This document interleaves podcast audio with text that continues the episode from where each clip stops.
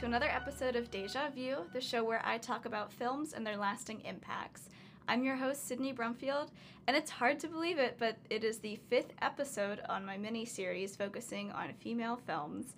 Today, I am joined by the one and only Juliana Luis. Hello, thank you for having me. I'm Juliana Luis. I'm a cinema production major here at Ithaca College. I also co produce ICTV's Sketch Me If You Can and ICTV's Unfunded. And I also produced Your Own, which is a short film going to be screened at Yonkers Film Festival pretty soon. So thank you for having me. Of course, thank you for being here. Today, Juliana has selected the 2004 film Debs for us to talk about today. Debs is written and directed by Angela Robinson. DEBS, which stands for Discipline, Energy, Beauty, Strength, is a top secret government agency that trains women to be, quote, crime fighting hotties with killer bodies, who are tasked with stopping the most dubious villains on the planet. This film follows the Debs Max, Dominique, Janet, and Amy as they work to take down the criminal mastermind Lucy Diamond. But what happens when one of the Debs wants to take down Diamond in a different way, if you catch my drift? Follow along as this spy flick becomes a queer love story for the ages. So, Juliana, why did you select this film for us to talk about today? Okay, so I want to clear one thing up and one thing only is that I did not steal this from Kaylin Meadows. um, we were uh, talking about which films to discuss and like female led films, and there weren't a lot of queer films on the docket for this podcast. And I was like, boy, do I have the movie for you. yeah, I'm so excited to talk about this. You cannot believe. I'm really happy you selected this because I I'm embarrassed to admit it. I literally didn't know this movie existed until you told me about it. No, it's totally fine. I had no idea about it until I it came up on a YouTube series called Drunk Lesbians Watch, oh. um, which is pretty self-explanatory. Yeah. Um, yeah. But yeah, I also had no idea about this movie. It's it's very campy. Also a major flop. So well, major flop financially, but you know what? It's a it's a hit. It's a hit in our hearts. Yeah. Well, I mean, I think there's a lot of films that you know, in retrospect, everyone or a lot of people love, but mm-hmm. they are box office flops, like Jennifer's Body exactly. that we just talked about. It's it's a common thing that happens, maybe a lot more with female films than other films. Mm. I feel like this is just such an interesting concoction of a film, though, because the acting, cinematography, and even some of the dialogue verges on like corny, cringy in the best way possible. like I really enjoyed watching it. But the content matter and themes that Debs plays with, I feel like are really mature and like personable and intense. Yeah, yeah. Well, I was talking to my roommate about this last night that it's almost like like if you made a Disney Channel original movie into a queer romance. It's straight up a parody of Charlie's Angels. It's very campy. I wouldn't even say that some of the dialogue is corny. I would say most of the dialogue is very corny. Yeah. Um, but it's like very nostalgic. It's nostalgic in a way that I think is not really seen very much because like I think a lot of queer romances are so intense. Yeah. Um, and this one is just like, hee hee, let's let's be spies and you know play in front of a green screen and yeah. you know it's like it's very relieving in but that it's way. Like, I feel like it's almost like currently a faux pas to have queer love stories in this light, but mm. it's like if there were more of these, we would see more of these narratives. Like you don't have to take queer love, I feel like so seriously. Yeah, like, yeah because I feel like right now, you know, like Call Me by Your Name, like Blue mm. is the mm-hmm. Warmest Color, like all these films or Portrait of a Lady on Fire are so intense yeah. that it's just like it's really nice to watch such a light-hearted women love women film. Exactly. Well, I found this with um, with Moxie, which was directed by Amy Poehler, which mm-hmm. is also kind of touching on like really intense themes, but is like so like goofy and fun and like you can actually take a breath when you're watching it. Like mm-hmm. it's it's you don't have to like emotionally prepare yourself before watching Debs, which I think is probably one of its greatest strengths. Yeah. Yes. Correct. I think Debs also does an excellent job of capturing real elements of femininity, Mhm. just like in addition to a lovely lesbian love story. Yes, exactly. Uh, I think one of my favorite moments that highlights like just womanhood is when Diamond and Amy first meet. They accidentally run into each other in like a like a storage area. it's a they're- very meet cute. It's yeah, it's a meet cute moment, but they run into each other and instinctually apologize. Like they are two of like the apparently like most capable women on the planet. yeah. Run into each other and instinctually apologize before they see who it is. I just thought that was hysterical. No, I I I love that aspect of the movie. Do you have any more general favorite moments of this film that maybe like they don't have to focus on like womanhood, but just in general? Oh yeah. Okay. So there are two moments that are kind of tied for me. It's the first one is the montage, like at both montages where they're, you know, where Amy and Lucy are sort of formulating their love because it's very it's so 2000s. It's like the most 2000s montage I've ever seen.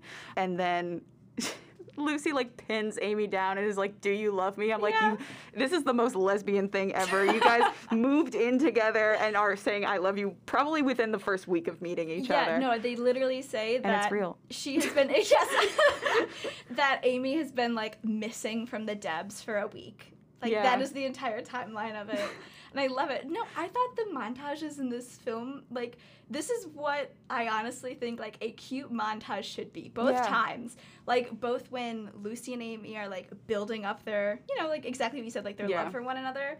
And also when Lucy's like, "Nah, I'm gonna get good." Like, Yeah. she, like it's it's so cute. She's just like dancing and singing, like interspliced with her returning money and Yeah, like yeah. like wire transfers and Yeah. I think it's also it's I mean, okay, I think this might be a little off topic in terms of the question, but I think one of my favorite things about Debs is the fact that it's not really a coming out story. Mm. And, you know, like if you take the coming out part of something like Happiest Season, you Mhm. don't really have a plot. exactly. Whereas if you take coming out like out of the story of Debs, it's more of a story about her fraternizing with the enemy and not exactly a story of her coming out. I mean, there's like a couple bits of dialogue where she's like, "Are you gay?" and she's like, "I'm not gay." Um, and then two seconds later, she's making out with Lucy. Yeah. Um, but yeah, it's I think really really fantastic that like Lucy in that moment in that montage, she's not like, "You need to come out for me." It's like. Okay, I'm gonna be better for you, so you can, so I can prove to you that I'm a, a good enough girlfriend, and I think that's really, that's really beautiful. Yeah.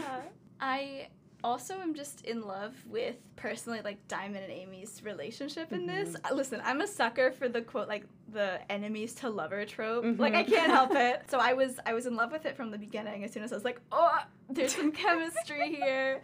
But also kind of touching on what we said earlier, I just liked that it these two women were allowed to have this relationship in the film and it Mhm. wasn't serious and yeah.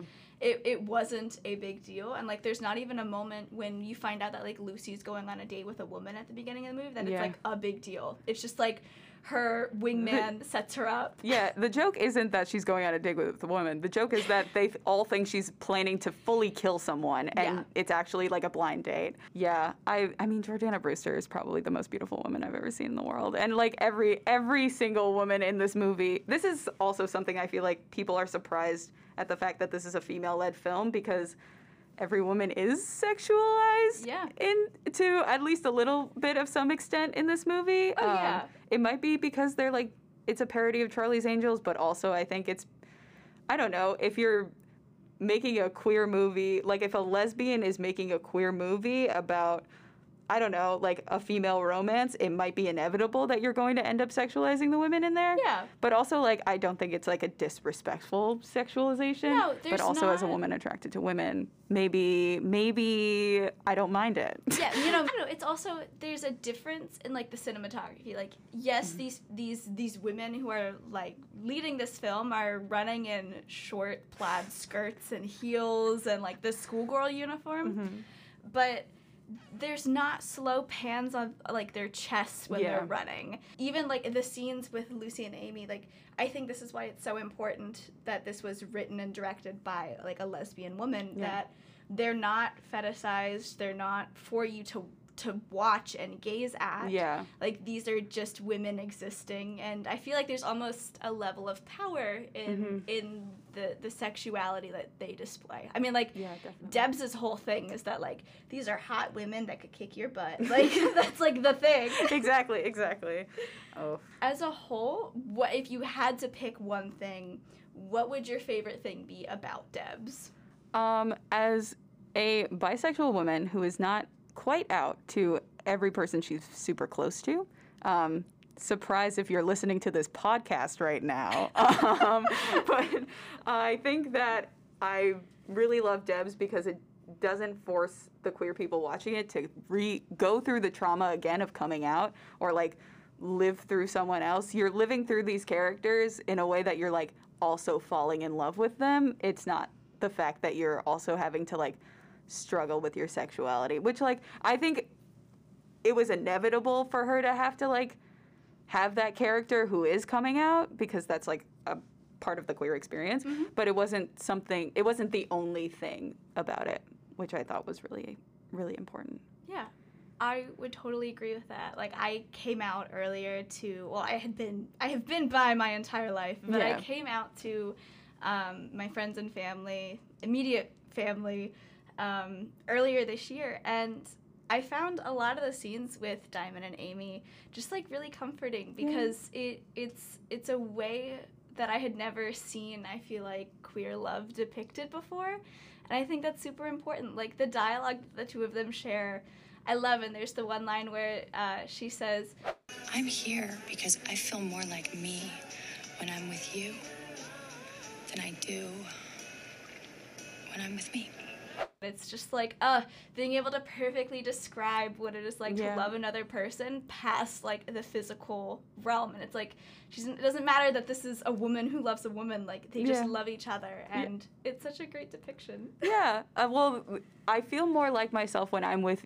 Oh, I feel more like myself when I'm with you than when I am with myself. Is so, like, encapsulate so much of like the experience of being in the closet and like Yeah. I think it's also very I don't know if this was purposeful or if I was reading too much into it, but I think it is really interesting that um, Amy was the one with the perfect score because she was the one who was able to lie the best. Um, and I think it's basically just a metaphor for like being appraised for being in the closet. Like when you're, Yeah. you know, when you're passing or when you're fitting in, more or less. It's like almost like seen as a good thing. And I think that, uh, yeah, just that as a metaphor was like so interesting in this movie. But I, I don't think I even caught the first time I was watching this. Uh, absolutely. And I even love the director's decision to include characters that, like, are not outwardly homophobic, Mm. but clearly do not understand the intimacy or love between Diamond and Amy. So, like, Amy's ex boyfriend. Well, yeah. Like, I feel like is an important character to include, but he's also not, like, horribly, like, demonized or triggering or, mm-hmm. like, a huge source of, I don't know, like, uplifting trauma and like, a queer view. Yeah, yeah. Well, it's I feel like more realistic and maybe more timeless to have a character who's almost slightly homophobic and Yeah. not like "Meh," you know, like Yeah. yeah. where it's like his as soon as you know like amy is back with the debs and Mm-hmm. you know her honeymoon with like lucy is done Yeah. uh she like almost like regresses a little bit which is like i think like a normal thing like Mm-hmm. it's a normal reaction to being outed to everybody Mm-hmm. you know uh, and when she gets back with her boyfriend he's like oh and like the lesbian stuff like it's hot and it just like it like as a bi woman like made me like seethe in my Yeah. seat all elements of the queer experience in this I really liked. Yeah, yeah, I agree. Why do you think more people don't know about Debs? I was doing some research. Allegedly, this movie had a $3.5 million budget, which, like, it was on Wikipedia and IMDb, but I feel like that is so false given the, the amount of green screen in this movie alone was, like, painful. Yeah. Um, but, like, it made less than $100,000. So even if it had had a million dollar budget, it was still, it still did not make that much money. I think that queer stories, especially, I mean, this was 2004. Yeah. Um, coming off the like the wave of Charlie's Angels, which started in 2000, I think that people weren't really interested. They said we can either watch Cameron Diaz be straight and attractive, or we can watch Jordana Brewster be gay and not attracted to my demographic, which is, I think, what people like kind of assume when they when they go into watching queer queer cinema. Uh, does that make any sense? Absolutely. I don't know if that sentence quite like if you were just listening. It was extremely coherent. Okay. Don't worry. Do you have a favorite character in Debs? Okay, here's the thing: is I was thinking about this last night. Um, I, d- I love Jordana Brewster so so much that I think it's almost blinding. That I'm like, she's my favorite character, obviously. Um, I do have a least favorite character though. Can I? Yes, please. It's Devon Aoki's character, Max. She's supposed to be a French woman. yeah. Um, horrendous accent. Yep. I, it might have been. I don't know if you want to go into this because this is a 25 minute podcast, but I think the the issue of race can come up in the sense that I think that um, the director almost wanted to be like, well, we're not making her into an Asian stereotype. She's just going to be a different kind of foreigner, Yeah. and that's what's funny about it. Which, Yeah. like, admittedly, it is kind of funny when she just like puffs out a cigarette when they're like trapped Yeah. in this vault. Yeah. But like they um, they're facing a, a life and death situation. She's like, let me get a smoke. Yeah. Like consistently, I don't think there's a, like more than like a if the scene is more than five minutes, she will have a cigarette in her hand. Yep. Yep. Yeah. Yeah, she was she was probably my least favorite just because well also you need like subtitles to understand her because Yeah. the quote unquote French accent is very thick. Yeah. Yeah, Also, but they made Jordana's my favorite. Yeah, they What- made her a sex addict. Also, like Oh. a weird, like, like that's a literal line. Like, just like a weird stereotype to Yeah. bring to the table for French people. not that French is a race, but it does like not that. Sorry, I was talking about this with one of our friends. Yeah. Um, you can't be like racist towards an ethnicity. Yeah. Um, but also, if you could be, this would be it. Yeah, that's valid. I think my um, favorite character was definitely Scud. I know, like, Love Scud. he's not a, like an important character, but I also No, he's am in- incredibly important. I'm I in love like. with Jimmi like Simpson so much. I think he's an incredible com- like comedian, incredible actor, underappreciated. Um, but he, the the character of Scud is just so supportive and such a funny wingman Yeah. that I feel like he brings so much to the table for this film. Mhm. Also, the fact that like he gets his own little straight romance Yeah. in addition to the queer stuff happening. the director was like, "Ah, "We'll toss one out for you guys." Throw him a bone. yeah, this is like the the LeFou of the movie. You know what I mean? Yeah.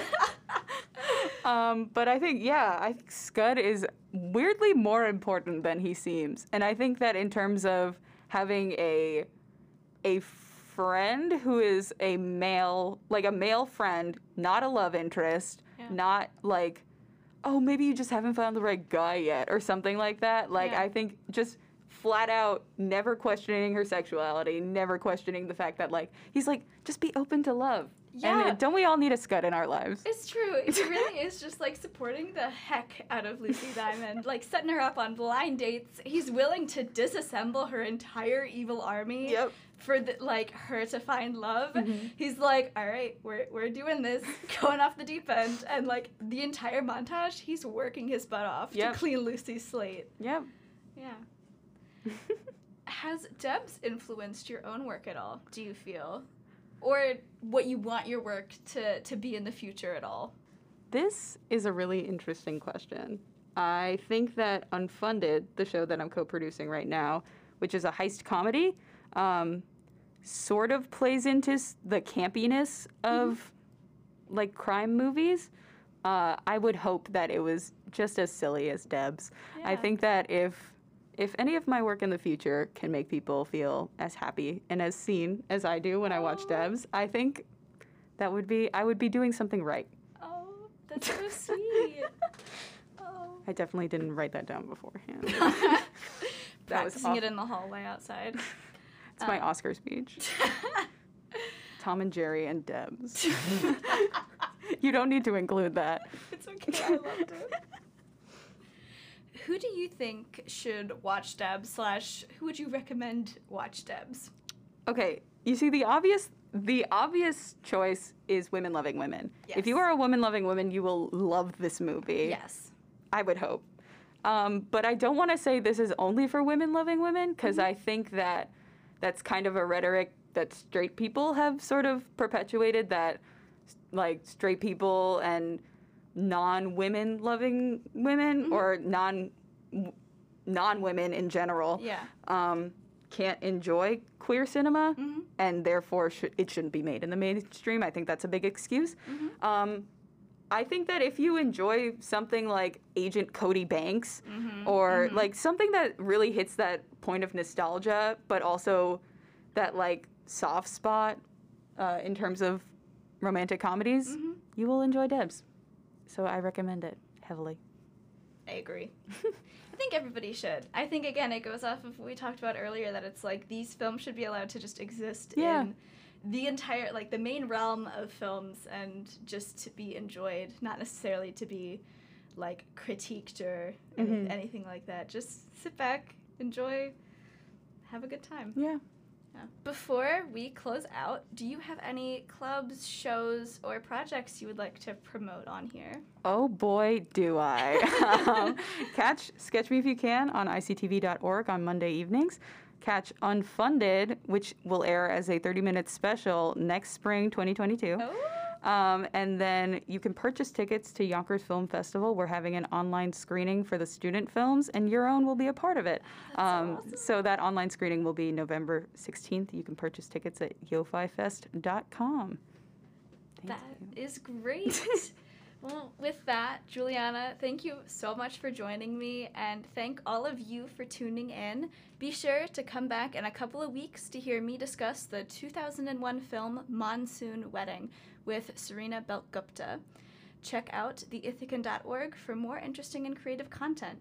You can listen to any of the Ithacan podcasts wherever you get your podcasts, or check us out at theithacan.org. Thank you guys so much again. Thank you, Juliana. Thank you for having me. Oh my God.